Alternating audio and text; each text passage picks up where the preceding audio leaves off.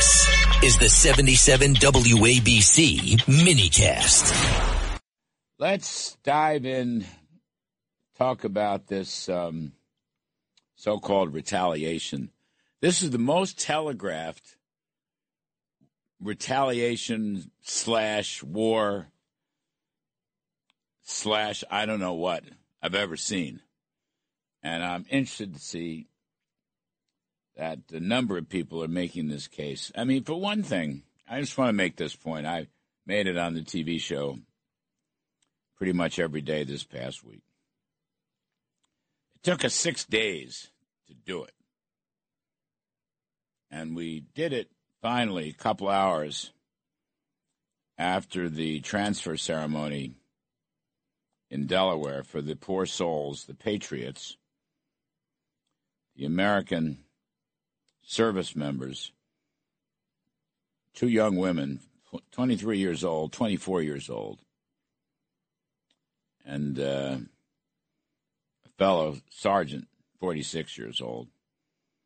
They were killed in the uh, Iranian sponsored blasts at uh, what was it, Tower 22, which was about the 165th attack on U.S. military assets, about which we did virtually nothing. So, God bless those young patriots. It's a, it's a, it's heart wrenching to see that. It's a beautiful ceremony, the transfer ceremony. Biden waited until after that. Didn't say anything to the country, didn't set it up, issued a statement, didn't face the camera and broadcast the way he should have. And he waited too long. He waited too long. And in those days he waited, Lloyd Austin, his Secretary of Defense, and John Kirby, the NSC spokesman, you know, they they just talked about talk, talk, and talk and talk, alerted the enemy. So I'm going to guess. No, we'll know more. We have, by the way, former National Security Advisor General Keith Kellogg and former defense uh, official Kash Patel. They're going to come on at the half hour. But I'm going to guess any self respecting terrorist probably left Dodge.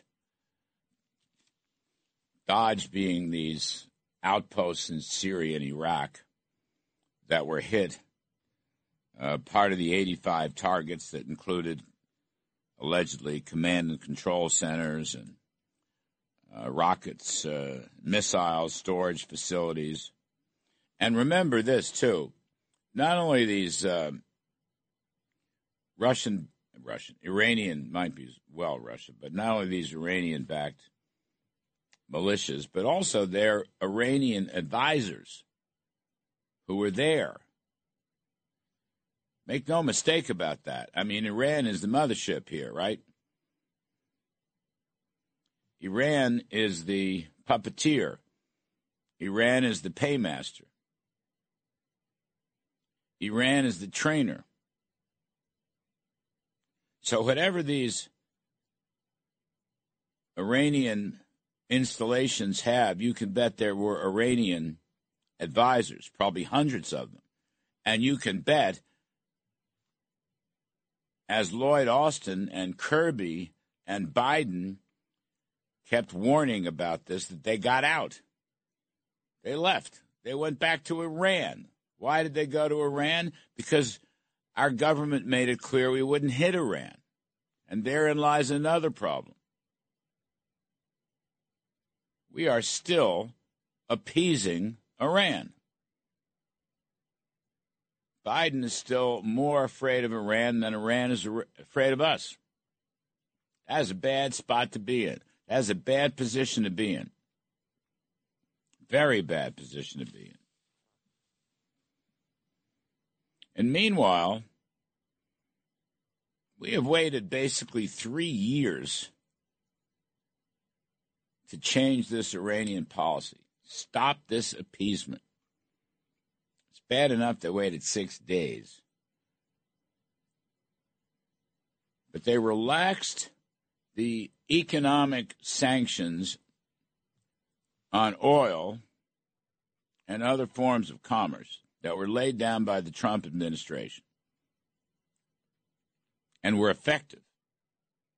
And Trump took no prisoners on that. You remember, he had uh, uh, Soleimani, the head terror warrior, he had him taken out in early 2020, he and his driver, and enforced all of the economic and oil and banking and commercial sanctions. So Iran was broke. In comes the Biden administration, and they pick up where Barack Obama left off, which is to try to make a nuclear deal with Iran, to coddle Iran, to enable Iran, to appease Iran, to relax or end the sanctions. Look, China is financing this war by purchasing Iranian oil, which is now up to about three and a half million barrels a day.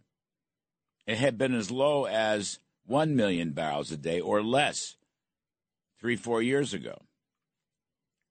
And by the way, financing it, you know, eighty to hundred dollars a barrel. Now I'm sure they gave them a discount, but still, it wasn't thirty or forty dollars a barrel.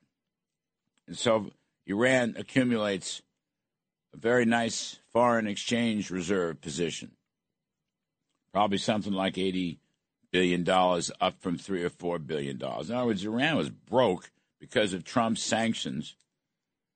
And as the sanctions were lifted and or relaxed, Iran suddenly got rich again. And so what did they do? They poured the money into terrorism, in Hamas, in Hezbollah, in Islamic uh, Revolution, in all the in the Houthis, in all these punk terrorist operations. Punk terrorists. Hate Israel, hate America. Hate Christianity, hate Judaism. Anyway, I don't see how these 85 uh, bombing sorties, I mean, maybe they took out some of these distant militia headquarters. Yes, I have no doubt. We knocked out a lot of concrete and we pounded a lot of sand.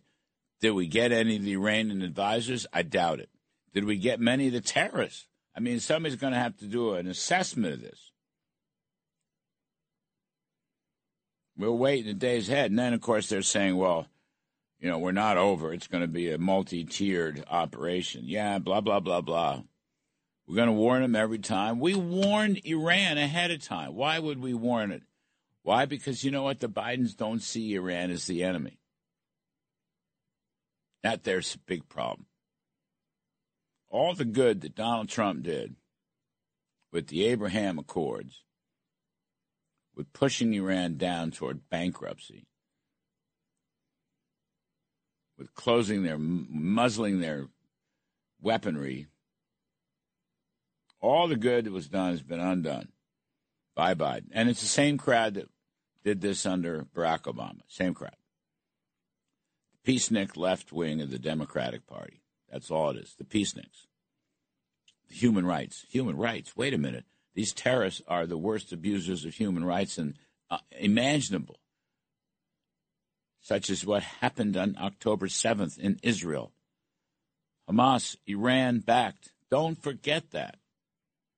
So, as many observed and many argued, many military experts, did the United States bomb Iranian oil fields? No. Did the United States bomb Iranian offshore drilling operations? No. Did the United States bomb command and control centers in Iran? No. Did Iran bomb, did the United States bomb training centers in inside Iran? No.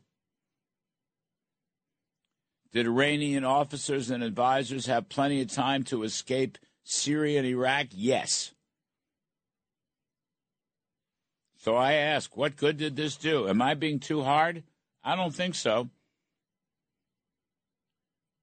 Maybe the next round will hit Iran. I don't know. Thus far, everything points to no.